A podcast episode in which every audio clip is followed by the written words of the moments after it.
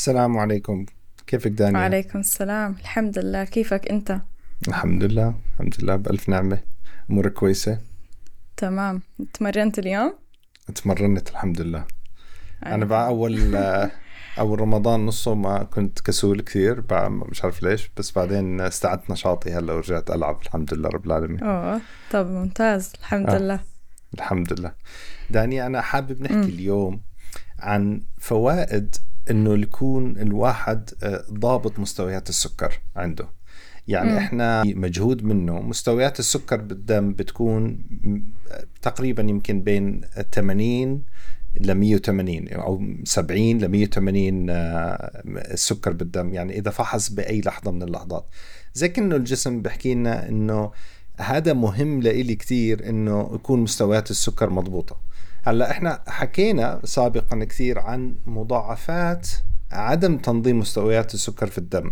عند المصابين بالسكري من النوع الأول وأغلب هاي المضاعفات كنا نحكي عنها هي مضاعفات يعني بعيدة المدى زي الأمراض القلب والشرايين وخلافه. آه بس أنا حابب نركز حوارنا اليوم عن إيش بيأثر على حياتي إذا أنا ما ضبطها بشكل يعني محكم. بال آه، من ناحية يعني everyday يعني بكل يوم من يوم ليوم كيف بيأثر علي؟ زي مثلا هل بيأثر على مستويات النشاط عندي وكذا؟ يعني إحنا مم. فاهم طبعا السكر آه، يدور في الدم بشكل دائم بمستويات معينة عشان تقريبا كل خلايا الجسم تحتاج هذا السكر الجلوكوز عشان صح. تأدي وظائفها يعني. فهذا الموضوع اللي بدنا نحكي فيه تمام؟ تمام تمام. تمام. موضوع آه حلو. موضوع جميل جدا وأنا أتوقع أنه مهم لأي شخص آه، مصاب بسكر من النوع الأول عشان نشجعهم آه، يحطوا افورت أكثر في ضبط مستويات السكر. بتعرفي أنت يعني آه، مقدار الجهد اللي أنت بحاجة إنك تحطه عشان تضبط مستويات السكر كبير. وهي إحنا زي ما بنعرف هي مش صفر أو واحد مش شيء أو لا شيء. يعني مش يا إما أنا ضابطه 100% يا إما أنا مش ضابطه بالمرة. فأنا ممكن أحط مثلا جزء من تفكيري وجهدي إني أضبطه مثلا يكون 50% أو 70% أو 100% آه فأكثر وإدارة أكثر بدها وكل شيء بدنا نحط أكثر. فهل هو مستاهل إني أنا أحاول أضبطه أكثر؟ آه. تمام. أنا قبل شوي ذكرت موضوع الطاقة يعني أنت نشاطك مم. وكذا. احكي لي على هاي النقطة. هل في فائدة من أضبط مستويات السكر على نشاطي في اليوم؟ تمام. هلا بس بدي أحكي لك من وجهة نظر شخص عايش مع السكري.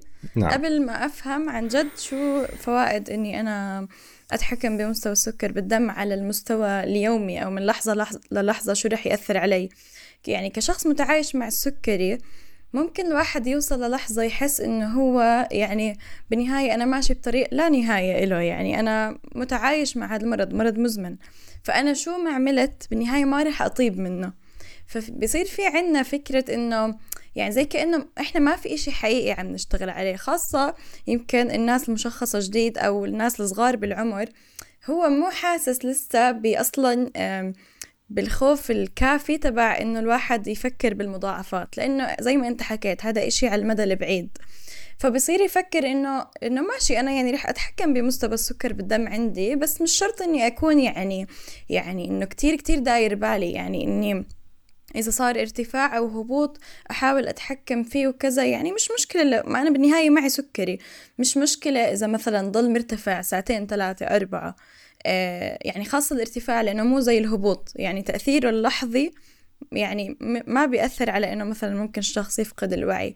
فبتلاقي إنه الناس ممكن تتساهل بالموضوع لأنه هو مش حاسس بقيمة إنه طب يعني أنا لما لما كتير كتير أنظمه يعني. أنا بس رح ياخد من وقتي وجهدي وزي ما أنت حكيت يمكن كمان آه، قرارات أكتر آه، رح يكلف ماديا مرات أكتر عشان إذا أنا بدي أتحكم بمستوى السكر بالدم بتطلب إني أفحص سكري كتير أكتر خلال اليوم.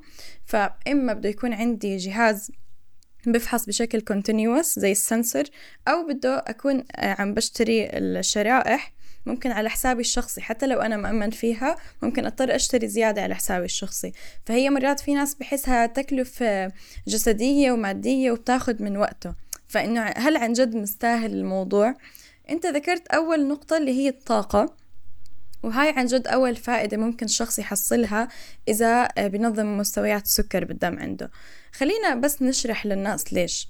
هلأ طبعا أي حدا بصير معاه هبوط سكر دم عارف إيش يعني ما بيكون عنده طاقة. فيعني مش كتير رح نحكي فيها بس اللي بدي أحكي فيه أكتر إذا ارتفع مستوى السكر بالدم شو بصير بالجسم؟ مع إنه إحنا يهيأ لنا إنه آه، إذا بيرتفع مستوى السكر بالدم معناته أنا المفروض عندي طاقة كافية. لكن طب إذا بنيجي على على الأعراض اللي بتصير مع الشخص لما يرتفع سكر الدم عنده كيف هو بيكون حاسس؟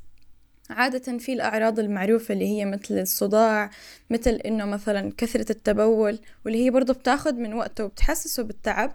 بس كمان في عنا آه، فكرة إنه هو ممكن يحس بالنعس ممكن يحس بإنه طاقته فجأة يعني هيك نزلت ممكن يكون حاسس بخمول هو مش عارف يفسره.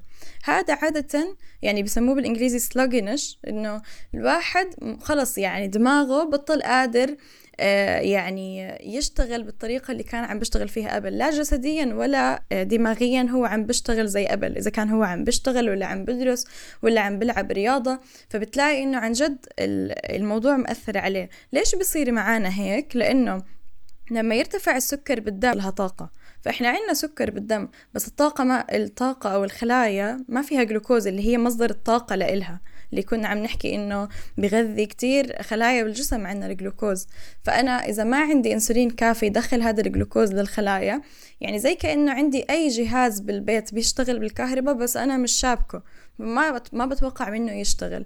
فنفس الإشي لما أنا يكون عندي السكر مرتفع بس هذا السكر مش عم بدخل للخلايا. فأنا بفقد طاقتي. فأنا كل ما قضيت ساعة أكتر بارتفاع مستوى السكر بالدم خاصة لما يكون أعلى من 200 ولما كل ما يعلى عن 250 كل ما زادت حدة هاي الأعراض. فأنا ما رح يكون عندي الطاقة إني أعمل الأشياء اليومية اللي أنا عادة المفروض إني أعملها بسهولة. اللي هي المفروض إنها ما بتتطلب جهد. حكينا زي ببساطة إني أنا أكون مثلا ممكن عم بشتغل شغل البيت أو مثلا طالع مع أصحابي ومفروض إنه إشي مسلي مش متعب. أنا ما بكون بالمود وبكون تعبان وبكون حاسس إني خلص يعني يعني هيك مهدود. فهمت علي؟ فهمت عليك. فلما آه. يكون منتظم السكر أنا ما عندي لا ارتفاعات ولا هبوطات ولا عندي فرق حاد يعني تذبذبات بمستوى السكر بالدم. بلاقي إنه هذا الإشي نوعا ما مش موجود. بلاقي إنه بالعكس طاقتي يعني الحمد لله بتكون مرتفعة. خلص طالما أنا مثلا نايمة منيح وعاملة الأشياء التانية اللي هي بتعطيني طاقة ماكلة منيح نايمة منيح وسكري تمام خلص. يعني هون بيكون في عنا طاقة إنه إحنا نقوم بالأشياء اليومية بشكل آه، جيد. يعني زي زينا زي حدا ما معاه سكري. حلو. يعني أنت بتحكي دانيا سكر أكثر بالدم لا يعني سكر أكثر داخل الخلايا بالمكان اللي إحنا بدنا إياه بالنهاية. فما راح آه، سكر أكثر لا يعني أحسن. إحنا بدنا إياه يكون in range بنضل نحكيها in range نقصد إنه لا يقل عن 70 ولا يزيد عن 40 أو 180 في اسوء الأحوال صح؟ صح. نعم. طيب ممتاز. هلأ شوفي النوم سلطان. يعني أتوقع فيش حدا يجهل أهمية النوم. ما بس م. ممكن آه إنه ما يكونوا ملمين قديش مهم النوم على جميع وظائف الجسم. من آه من نبدأ بالجهاز العصبي للتركيز للتفكير للتذكر الأشياء آه للحركة للجهاز يعني العضلات لصحة الأعضاء آه لقدرتك على اتخاذ القرار. إيش كيف الجسم تتغير حسب إن الواحد بينام أو ما بينام؟ يعني من ناحية بودي كومبوزيشن ممكن يصير عنده دهون أكثر وعضلات أقل بس مجرد إنه ما ما بينام. آه النوم يعني الواحد ما بيجيب ساعات كفاية ويكون جودة النوم مرتفعة له آثار كارثية على صحة الإنسان وعلى ادائه وعلى رفاهه يعني في الحياة. فسؤال إذا السكر ما كان مضبوط بيأثر على النوم؟ تمام. هلا إذا متذكر مرة حكينا العكس حكينا إذا إذا أنت ما نمت تمام. لأنه زي ما حكينا قلة النوم بتأثر على الصحة يعني بشكل direct أنت بتحس بهذا الشعور تاني يوم التعب وبتحس بإنك مثلا مرهق يعني معروف إنه بيرتفع مستويات هرمون التوتر اللي هو الكورتيزول بالجسم. وهذا بيرفع مستويات السكر بالدم خلال اليوم بس تصحى وأنت مش نايم منيح.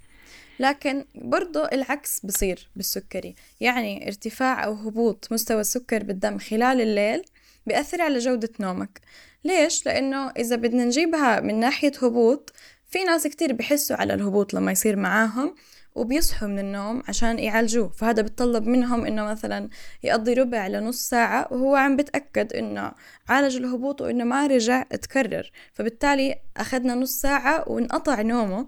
فهو يعني حتى لما يرجع ينام قد الديب تبعت السليب اللي هو النوم العميق. ف... فالهبوط بيأثر على جودة النوم والارتفاع كمان بيأثر على جودة النوم. لأنه إذا افترضنا إنه الشخص وهو نايم بلش ترتفع مستويات السكر بالدم عنده ووصلت أعلى من 180 هذا ببلش آه يخلي, الجسم بده يتصرف. الكلى بدها تطلع الجلوكوز الزيادة فرح تسحب الجلوكوز هذا وتطلعه مع مي فالمثانة رح تتعبى. فالشخص بصير عنده هذا هاي الحاجة إنه هو يقوم على الحمام. فهي بتصفي إنه هو حتى لو إنه نايم أو جاي على حاله هو أصلا مش داخل بال deep cycle تبعت ال sleep لأنه الدماغ عم بيعطيه إشارات إنه لازم هو آه، يعني يتبول عشان يتخلص من هذا الجلوكوز الزايد. فبصفي برضه ارتفاع مستويات السكر بالدم رح تصحينا من النوم أكتر من مرة خاصة إذا كان كتير عالي حيصحى أكتر من مرة لحتى إنه يروح على الحمام يتبول وهذا الإشي بيأثر على النوم لأنه رح يكون متقطع فبالتالي ما بيحصل جودة نوم عالية. وبصحى تاني يوم لأنه كان نومه قليل أو مش كويس بيأثر على مستوى السكر بالدم عنده تاني يوم. يعني غير إنه هو مش ماخذ طاقته كافية لأنه ما نام برضه هذا يعني فكرة إنه ما نام حتأثر على مستويات السكر بالدم عنده فحتتأثر طاقته أكتر وأكتر باليوم اللي بعده. فهمت عليك. هو فعلا الناس بتفكر النوم مهم فيه النوم العميق آه ولكن النوم العميق هو جزء من مراحل النوم. كل مرحلة من مراحل النوم إلها هدفها. يعني في جسم الإنسان ممكن في مرحلة بتساعدنا إنه نخزن الذكريات إنه نخلق ذكريات جديدة من خبراتنا اللي صارت في هذا اليوم. مرحلة أخرى بتكون مهمة للنمو العضلي. مرحلة أخرى مهمة لل recovery مثلا. أو لتحسين قدرات الذهنية وإلى آخره. فالمراحل كلها مهمة وهي بتمر ب cycle هاي ال cycle بضلها تعيد. فأنت إذا واحد مثلا صحي من النوم عشان نزل مع السكر أو أو ارتفع مع السكر اضطر يضل يروح على الحمام فراح يسوي اعتلال في هاي السايكلز وبالتالي راح ينقص من جودة النوم الأمور معها. نزلت معها جودة اليوم. حلوة آه. آه، لازم نحط عنوان حلقة هاي. شايف أنا عن جد من الناس اللي بحس بهذا الإشي كتير يعني يمكن حتى أنت أحمد بتعرف. أنا من الناس اللي إذا مش نايمة آه، يعني سبع ساعات أو أكتر آه، ما بعرف أركز تاني يوم وفورا بيأثر هذا الإشي على مستويات السكر بالدم عندي. يعني أنا النوم اليوم اللي ما بنام فيه منيح بلاقي إنه بحتاج إنسولين أكثر بهذا اليوم بحتاج صح. اني أصحح بعد الوجبات نسبة السكر بالدم أكثر كتير يعني صارت مرتين ثلاثة إني أخذ مغادرة الصبح عشان آه، أتفادى فكرة إنه أنا يصير عندي ارتفاعات وهبوطات لأنه أنا عارفة إنه رح يأثر على باقي يومي. نعم نعم. إيه أحكي لك أنت هلأ إحنا الناس الأصحاء يعني نزل البطيخ الحمد لله آه. البطيخ من أذكى الأشياء بالحياة. إذا بتسحر على بطيخ خرب نومي. عشان كل شوي بدي أضطر أقوم على الحمام صح. يعني. كله مي. آه, آه. كله مي. آه ومدر البطيخ على الأقل إلي يعني بيعمل لي اضرار صح.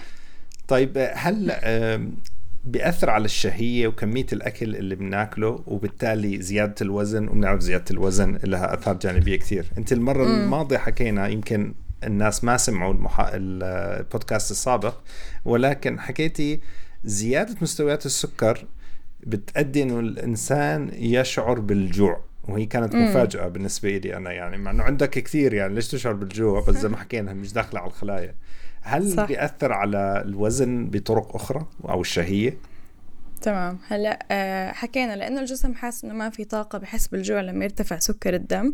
فبالتالي وفي ناس يعني ما بيقدروا إنهم يتحكموا بشعور إنهم ما ياكلوا حتى لو السكر مرتفع فهو حياكل. وهاي هاي عادة بتكون آه يعني عم تأدي لأنه ياكل سعرات حرارية أكتر خلال يومه. عشان نكون عارفين بس شغلة آه في ناس كتير بخربطوا أو بفكروا إنه آه بوضع السكري الأنسولين هو اللي بخليني أزيد وزن.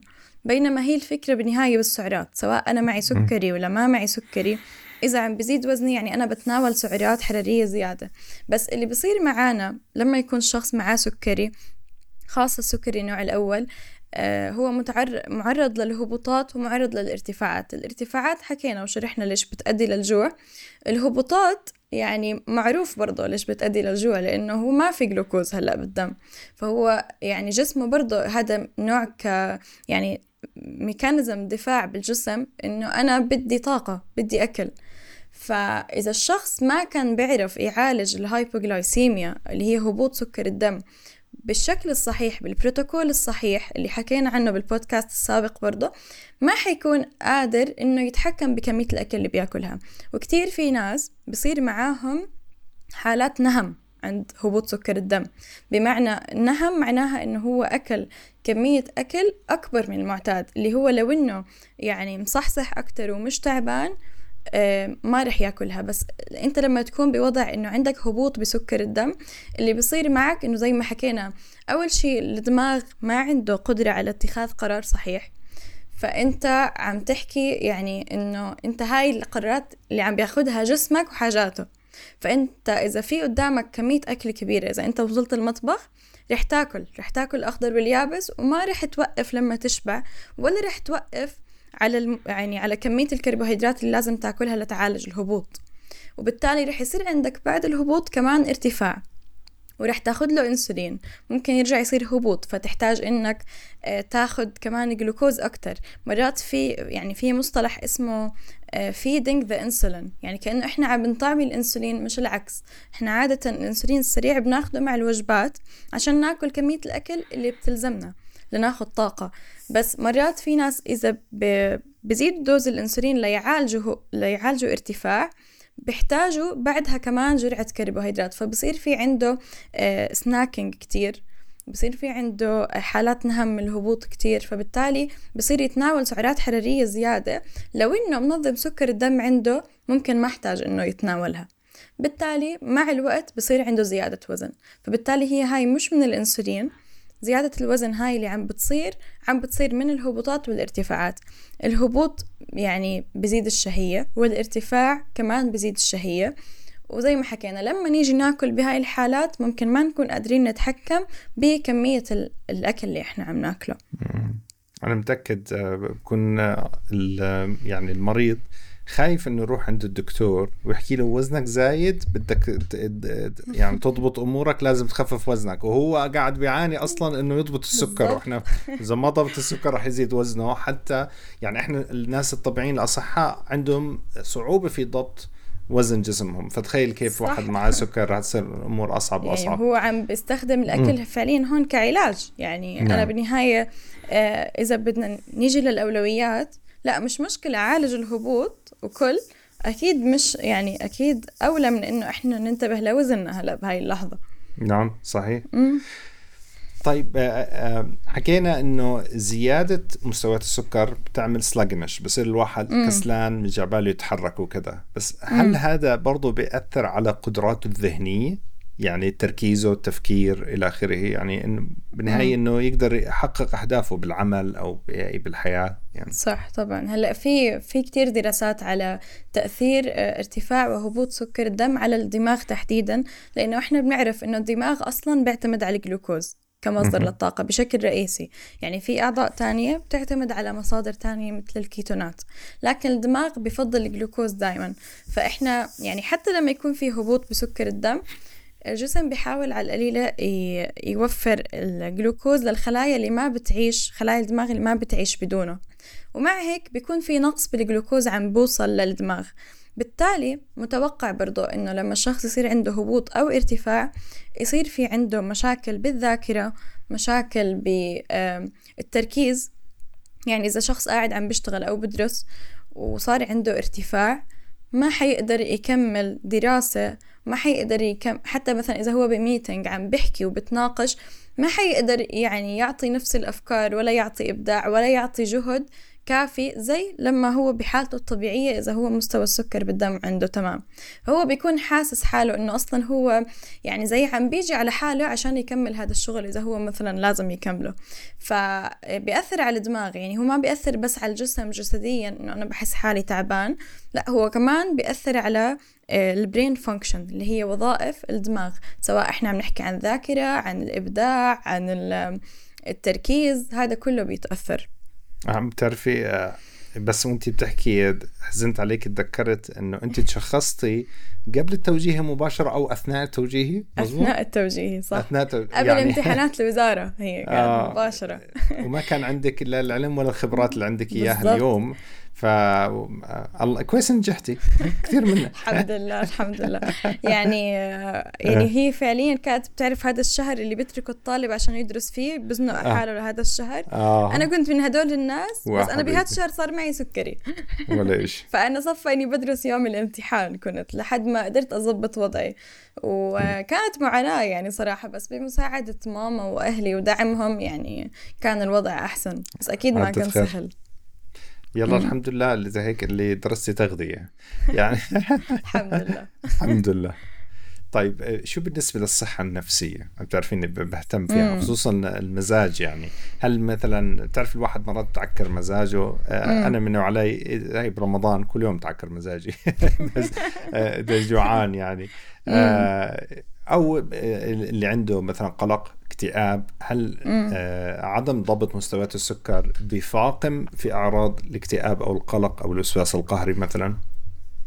هلا أنا مبسوطة إنك يعني طرحت هذا الموضوع لأنه الصحة النفسية عن جد إشي كتير مهم ويمكن هلأ صار في وعي أكتر فيها الحمد لله. بس إحنا يعني لازم نصير عارفين شو عوامل الخطورة اللي ممكن تؤدي إنه الشخص يصير معاه اضطراب مثل اضطرابات المزاج مثل القلق الاكتئاب. آه، ولازم نعرف يمكن إنه الدراسات اليوم بتحكي إنه الناس اللي معاهم سكري هم عرضة مرتين أكتر لهاي الاضطرابات أو اللي هي ال mental disorders اللي هي الأمراض النفسية يعني آه، مثل الاكتئاب أو مثل القلق أو مشاكل أخرى. هلأ غير عن هيك إنه إذا إحنا بدنا نحكي على المستوى اللحظي يعني هذا بالنهايه برضه يعتبر آه، بعيد المدى. ممكن يكون بعيد المدى.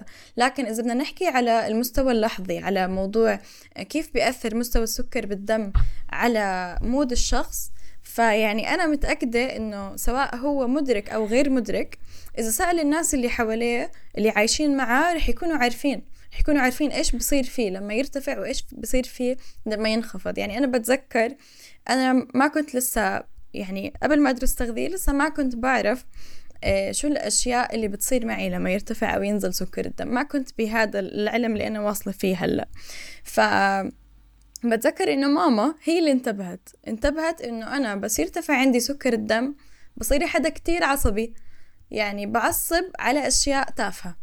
تمام؟ وكانت كانت يعني أنا اللي اللي استغربته إنه هي ما كانت تحكي معي إشي. كنت أعصب على أشياء تافهة. بعدين كانت تحكي لي داني روحي أفحصي السكر. وكل مرة كنت أفحصه كان يكون مرتفع. عندها ف... وعي ما شاء الله.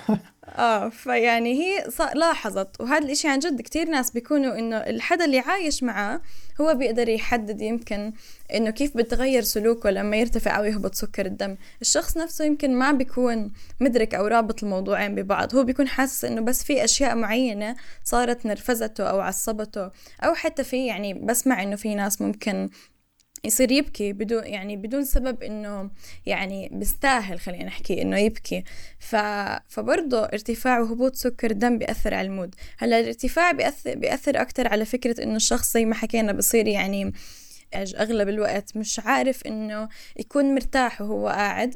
الهبوط بغير أكتر على السلوك لأنه الهبوط بيأثر أكتر على الدماغ زي ما حكينا. مم. ففي ناس كتير سلوكهم بتغير يعني سلوكهم بتغير بطريقة غريبة عشان نوضح أكتر. بمعنى إنه ممكن هو يكون شخص مثلا اجتماعي جدا بس إذا هو معاه هبوط هلأ تشوفه يعني منطوي على حاله على الآخر أو هو يكون شخص مثلا مش كتير حكي خلينا نحكي لما يصير معاه هبوط بصير يحكي بكتير كتير كتير مواضيع مع إنه هو هلأ حاليا معاه هبوط وهذا السلوك اللي صار معاه بسبب إنه هبوط وهذا الإشي بتلا... بتلاحظ أكثر على الأطفال يعني مم. بالمدارس بنحكي لل... للمعلمات لما بدنا نثقفهم إنه إذا تغير سلوك الطفل إذا هو حدا يعني عادة بشارك كتير وفجأة هدي ممكن إنه يكون هلأ صار معاه هبوط والعكس صحيح إذا هو حدا عادة مش كتير بنتكش بغيره وفجأة صرنا صرنا نشوفه مثلا إنه آه، مثلا عم بتعرض لحدا تاني بالصف أو هيك ممكن هذا الإشي يكون إنه هو هلأ عم عم بيواجه هبوط بسكر الدم. فهو هل بيأثر على صحتي النفسية ومزاجي؟ بيأثر بيأثر كتير يعني. بيأثر على المدى القريب وبيأثر على المدى البعيد. آه والله إني بدي أحكي لك نيالك على خالته يعني وعلى أهلك. آه، آه، لو لو لو أي أم عربية أخرى بالشبشب. آه والله. ترى عند الأم العربية الشبشب دواء لكل داء يعني حتى صح. السكري صح. صح لا الحمد لله ماما. يعني آه. يعني حدا كان كتير مهم برحلتي آه. أول ما بلشت مع السكري وما زالوا طبعا أهلي دائما دعمهم يعني كتير كبير. يلا بس خلص حق روحي بوسي ايدها بس تسمحيها من لازم. من كل المرات اللي عصبت فيها. صح اللي عصبت فيها أشياء تافهة. طيب هل بيأثر على الجهاز المناعي مثلا؟ وإذا الواحد آه، مرض فلوز رشح آه، صابه كورونا مثلا هل آه، بيخلي الاستشفاء أبطأ مثلا؟ امم هلأ تحكمك بسكر الدم بيساعدك تمرض أقل. ليش؟ لأنه ارتفاع سكر الدم وهبوطه بيأثروا على المناعة فعلا. يعني مش بيأثروا على المناعة كجهاز مناعة بشكل direct بس خلينا نوضحها أكتر إنه آه، إذا بدنا نحكيها بالمختصر أو إذا نتذكر حصص ال science تبعت المدرسة كنا نعرف إنه البكتيريا والفيروسات بحبوا السكر. فالشخص اللي عنده ارتفاع سكر بالدم هو زي كأنه عم بزيد عوامل الخطورة إنه إذا في أي فيروس أو بكتيريا آه، سهل إنه يلقطها. شو ما كانت هاي نوع الفيروس أو البكتيريا فبصير هو عرضة أكتر للإنفلونزا لالتهاب الجيوب لا يعني حتى على مستوى إذا انجرح جرح بصير استشفاء أصعب. حتى مش على فكرة يعني الاستشفاء مش بس الجروح إذا بدنا نحكي عن الاستشفاء ك كعملية بتصير بالجسم حتى إذا هو شخص بتمرن إذا عنده ارتفاع بمستوى السكر بالدم بلاحظ إنه آه، الاستشفاء تبعه بطيء. يعني إنه ممكن يضل يومين ثلاثة بعد التمرين تعبان بشكل إنه يعني واضح. يعني مش إنه التعب العادي. أو اللي هي بتكون اللي بتصير مع أي حدا تاني يوم بعد ما يتمرن. فهي بتبطئ الاستشفاء من كل النواحي سواء إحنا عم نحكي عن الجروح سواء عم نحكي عن حتى الاستشفاء من عملية كبيرة ميجر أو حتى إشي بسيط زي إنه جرح صغير تعرض له. الاستشفاء العضلي اللي حكيتي عنه هذا لحاله حافز كافي لأي واحد مصاب بالسكر من النوع الأول وبيلعب حديد صح. إنه يهتم بضبط مستويات السكر. احسنتي آه ممتاز. 100% مش بس هيك إذا نفوت بموضوع يعني الرياضة يعني التحكم بسكر الدم بيساعدك كتير من ناحية مش بس من ناحية رياضة صراحة أي شخص بالدنيا معاه سكري لازم ينتبه لأنه هو يكون عنده لياقة بدنية وقوة جسدية فهو أصلا إحنا بنشجع دائما الناس تلعب رياضة هو لازم يكون عنده نوع من أنواع إنه بيلعب تمارين مقاومة وإنه بيلعب تمارين cardio اللي هي بتحسن جهاز القلب لكن اللي بصير لما يرتفع سكر الدم آه، القوة بتتأثر قوة الجسم. فهو يعني حتى إذا هو كان عم بلعب رياضة بحس على الأداء تبعه إنه مثلا ممكن ما يقدر بهذا اليوم يحمل أوزان زي اللي حملها بالمرة السابقة لما سكره كان تمام. بس مش بس هيك في عملية بتصير بالجسم اسمها glycosylation اللي هي برضو إذا نشرحها بالعربي المختصر البسيط جدا آه إنه الجلوكوز الزيادة زي كأنه بلزق أو بضل عالق على ال tendons وال ligaments اللي هي الأوتار اللي بتربط العضلات. فبصير لقدام مش بس الاستشفاء بطيء كمان يعني هاي هاي الأشياء بتتأثر يعني بتأثر صحتها فبصير هو عنده مشاكل حتى بالأعمال اليومية اللي بيقوم فيها. يعني الشخص اللي متحكم بمستوى السكر بالدم الأعمال البسيطة بتكون أحسن حتى بالنسبة له بحس إنه هو قادر يعملها بشكل أفضل. يعني حتى زي إنه مثلا يلعب مع أولاده أو يحمل الأغراض ويطلع فيهم على الدرج يركب قارورة المي ولا جرة الغاز حتى هاي الأشياء على المدى البعيد إذا هو ما بيتحكم بسكر الدم بتصير هاي أبسط الأشياء تتعبه برضه على مستوى اللياقة البدنية بصير لما يطلع على الدرج هو مش قادر آه، يلقط نفسه. فهي رياضة مهمة وعشان أنا ألعب رياضة وأستفيد منها أنا لازم أكون عارف أتحكم بمستوى السكر بالدم. عشان إذا تحكمت فيه أنا باخذ هاي الفوائد. آه. إذا واحد بده يعمل new PRs personal records بال gym آه إحنا للناس الطبيعيين مثلا بنحكي إنه لازم تأكل كمية سعرات كافية لازم تأكل بروتين كافي وتتدرب بشكل نام صحيح كويس آه آه ونام كويس آه، أنت عندكم بدنا نضيف كمان إنه يكون ال time range عالي يعني بالضبط عشان يقدر آه، اداؤه الرياضي ما يتأثر بالقوة البدنية صح. والتحمل يعني تحمل بس عشان يعني. آه نعرف للناس اللي عم تسمعنا إذا أول مرة عم بسمعوا مصطلح time in range هذا اللي هو يعني الوقت اللي إحنا بنقضيه مستويات السكر بالدم عندنا طبيعية ما بين سبعين ل مية وثمانين وفي منظمات بتحكي حتى ل مية وأربعين. يعني إحنا كل ما كانت زي ما بسموها الإدارة يعني كل ما كانت tight أكتر كل ما كان الواحد ال range تبعه يعني أقل مش كتير في ارتفاعات وهبوطات كل ما كان هذا الإشي أحسن للصحة. بس يعني لحد 180 يعتبر هذا آه، إدارة جيدة للسكري. فكل ما كنا بهذا ال range معناته إحنا عم نزيد ال time in range تبعنا بالتالي التراكمي عنا رح يكون برضه آه، طبيعي أكتر أو أقرب للطبيعي وبالتالي رح ناخد هاي الفوائد اللي إحنا عم نحكي عنها. طيب بدي أسألك تنظيم السكر هل له أثر على الهرمونات الجنسية؟ إحنا بنعرف قديش مهمة هرمونات الجنسية يعني طبعا عند الرجال التستوستيرون مثلا آه، آه، بيأثر على البناء العضلي وعلى قوته وعلى كثير أشياء بجسمه يعني. وبرضه عند النساء التستوستيرون والأستروجين والهرمونات الثانية ممكن تعمل مم. خلل فيها مثلا بسبب نقص السعرات الحرارية أو ممكن تؤدي لاضطرابات في الدورة, الدورة الشهرية وإحنا بنعرف هاي الاضطرابات في الدورة الشهرية لها آثار صحية كبيرة زي مثلا آه، كثافة العظام آه، زي مثلا آه، القدرة على الإنجاب اللي, اللي بيحاول ينجب مثلا ومشاكل أخرى هل م. سكر الدم له علاقة مباشرة في هذا الموضوع ولا لا؟ تمام هلأ عند الذكور علاقة مستوى السكر بالدم مع الهرمونات الجنسية إنه إذا بيرتفع بشكل مستمر مستوى السكر بالدم بتضعف عندهم القدرة الجنسية لأنه أكيد ارتفاع سكر الدم بيأثر على كتير هرمونات بالجسم منها آه، هرمونات الذكورة وهرمونات الأنوثة مثل التستوستيرون الأستروجين البروجسترون هاي كلها هرمونات بتتأثر بارتفاع وانخفاض مستوى السكر بالدم أو آه، يعني عدم التحكم فيه. هلأ بالنسبة للإناث هو ما بيأثر بشكل مباشر على قدرتها على الإنجاب ولكن هو ممكن يأثر على دورتها الشهرية وإذا دورتها الشهرية تأثرت بالتالي قدرتها على الإنجاب أكيد بتأثر. بمعنى إنه إذا كان سكر الدم مش منتظم بتصير الدورة الشهرية غير متوقعة. ممكن تيجي بشهر وتغيب شهرين ما بتكون منتظمة. وإحنا عارفين إنه إذا ما كانت منتظمة بشكل عام مش بس بقدرتها على الإنجاب يعني حتى لو هي مش مهتمة بهذا الجزء تحديدا انتظام الدورة الشهرية يمكن في كتير بنات ما بيعرفوا قد إيه هو إشي مهم. مهم لصحتها النفسية والجسدية. مهم لكثافة العظام. مهم ل آه، زي ما حكينا حتى صحتها النفسية لأنه كلنا بنعرف أصلا آه، أثر التغيير البسيط اللي بيصير بالهرمونات خلال الشهر على يعني على على الصحة النفسية للأنثى. ما بالك إذا كانت الدورة الشهرية عم بتغيب.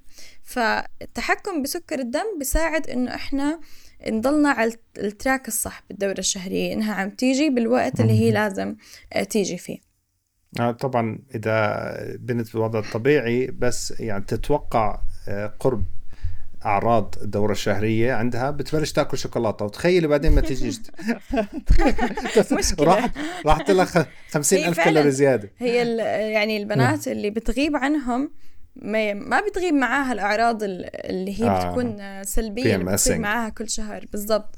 اللي هي متلازمه ما قبل الحيض بتضلها موجودة وبت يعني بتعيش هالبنت كل شهر بس الدورة ما بتجيها. وهون هاي هي نعم. مشكلة زيادة طبعا أكيد. أحكي لك بكفي القلق المرتبط ب للمتزوجات بموضوع الحمل إنه يعني سواء كان حمل مرغوب أو حمل صح. بيحاولوا يتجنبوه. يعني مع كل ما تطول أكثر بتضلها تفكر وهاي دوائر التفكير السلبية بتضلها صح. متصلة. طب بلكي أنا حامل؟ بتروح تفحص لا أنا مش حامل. طب بعد بكرة؟ طب غابت؟ طب بلكي الأسبوع الجاي؟ طب شو صار؟ طب أنا لو حملت هلأ كويس ولا إيش راح يصير؟ شو تأثر على البيبي؟ إذا السكر عندي مش مضبوط شو راح بده يصير بالبيبي؟ شو راح يصير بالمستقبل؟ بتعرف المراه ما بتفكر بالمستقبل إلا شوي يعني أو ما بتفكر بمواضيع كثير يعني ابدا. صح. ف... طبعا إحنا يعني مش مختصين نحكي بالحمل بس أنت فتحت آه، يعني باب أو موضوع مهم جدا إنه إذا هي أصلا ما كانت متحكمة بسكر الدم عندها وعم تتوقع حمل يعني هون المشكلة لسه أكبر وأكبر. الحامل مطلوب منها إذا هي يعني كان معها سكري نوع أول وحملت مطلوب منها إدارة سكري أكبر لسه.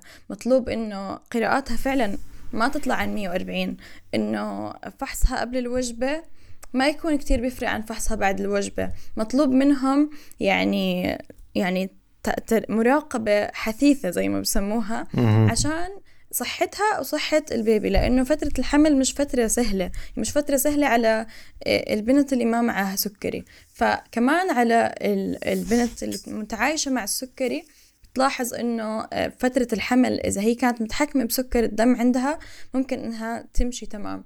ولكن إذا ما كانت متحكمة بسكر الدم هون لا سمح الله بندخل حالنا بمضاعفات ممكن تتعرض لها الأم وممكن يتعرض لها الجنين.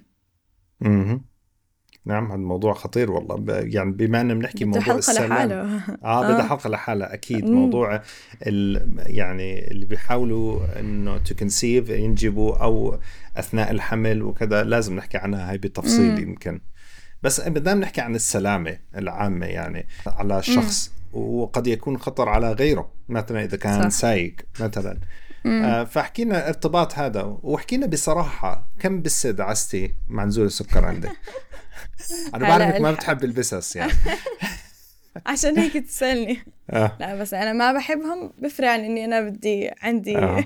توجهات اقتلهم لا سمح الله آه.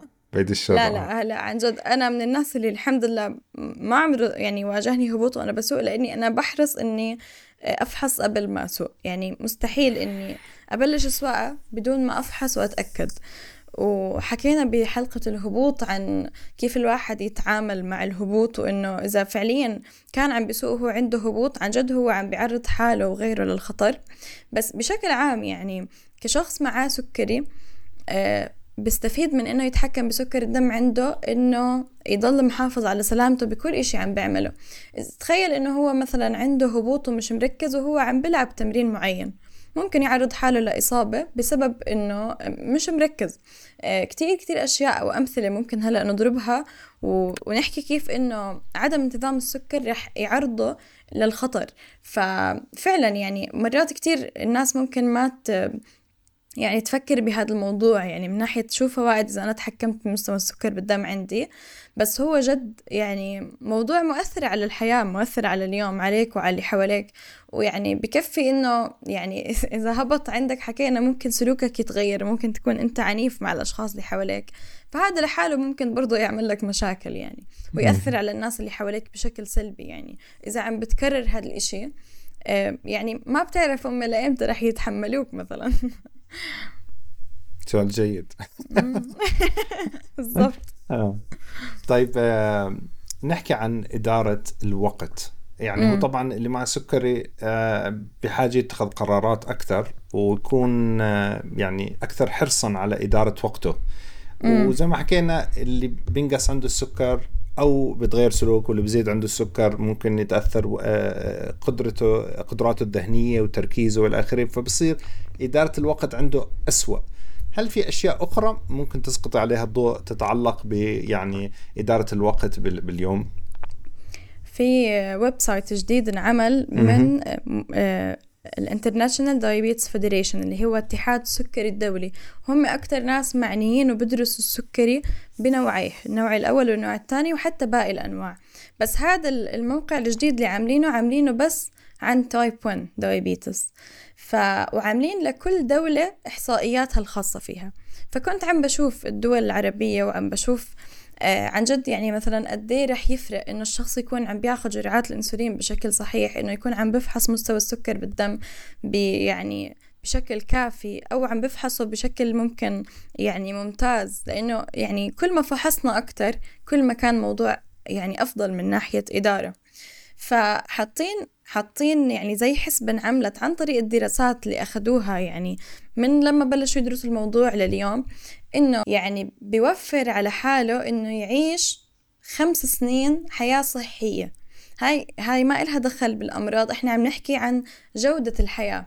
بمعنى إنه إذا أنا مش متحكم بسكر الدم عندي أنا رح أكون عايش تمام بس ما رح أكون لا نفسيا ولا جسديا عايش زي ما أنا بدي أعيش. أنا رح أكون قضيت هذا اليوم ساعتين عم آه، يعني عم بعالج هبوط وبطلع من أعراضه لأنه هلأ الهبوط بنعالجه بربع ساعة تمام؟ بس أعراضه ممكن تضل ساعات بعده. فأنا بضلني بأعراض الهبوط ساعتين ثلاثة ونفس الوقت ممكن بعدين يرتفع عندي سكر الدم وعبين ما أصححه. يعني المشكلة إنه الأعراض اللي بتصير مع الارتفاع اللي حكينا عنها الخمول الصداع كل هذا الحكي يعني ما برجع الشخص لطبيعته أو بتخف غير لما السكر ينتظم. فإذا هو سكره كان 400 إحنا عم نحكي عن إنه عبين ما ينزل هو رح يقضي يمكن خمس ست ساعات بهاي الحالة. ف... فهم عم بيحكوا عن فكرة إنه كيف انت بتوفر خمس سنين عم تعيشهم بشكل جيد وانت عم بتوفر هذا الوقت لأشياء تانية انت حابب تعملها؟ يعني انت كل ما كانت إدارة السكري عندك أحسن مع الوقت أصلا أنت بتصير متعود على هاي القرارات اللي رح تاخدها اللي هي بتساعدك تنظم السكر بتصير عارف شو بدك تعمل خلال يومك منظم الموضوع بت... عم بتحطه بإشي تاني أنت بهمك برضه بحياتك. بدل ما أنت تكون مقضي حياتك أنت عم تحاول تعمل أشياء بتحبها وتارك السكري وراك بس السكري عم بيأثر عليك بكل إشي أنت عم تحاول تعمله. يعني آه، شريحة واحدة بنفحص فيها سكر الدم بتوفر علينا إنه نعيش ساعة. صحية. و sensor واحد بنركبه بيوفر علينا 39 ساعة نعيشها بصحة وإنه وإحنا مبسوطين ومرتاحين وما عنا آه، قلق تجاه السكري. فيعني عن جد هذا لحاله يعني هاي النقطة لحالها بتخلي الواحد إنه يضل يفكر بالموضوع ويفكر أنا شو مشاكلي مع إدارة السكري. إحنا بالنهاية بهذا البودكاست هدفنا مش بس إنه الناس آه، توعى إيش يعني السكري لا إحنا هدفنا إنها تتحكم فيه عشان تعيش حياة صحية عشان يعيش الحياة اللي هو يعني سواء كان معاه سكري أو ما معاه هو كان حابب يعيشها.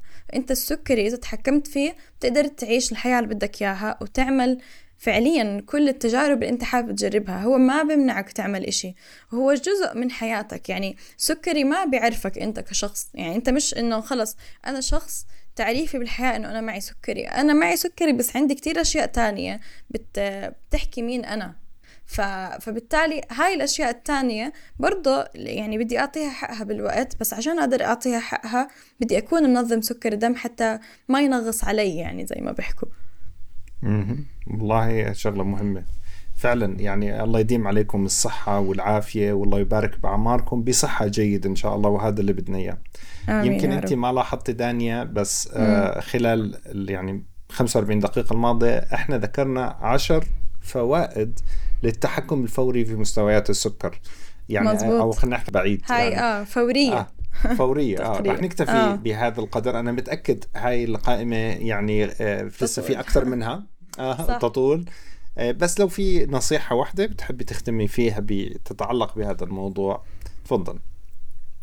طيب هلا أنا نصيحتين. النصيحة الأولى اسمعوا البودكاست عشان م. كل حلقة رح يكون فيها إشي نتعلمه لأنه إحنا بالنهاية كأشخاص معانا سكري كل واحد فينا بتعلم من تجربة التاني.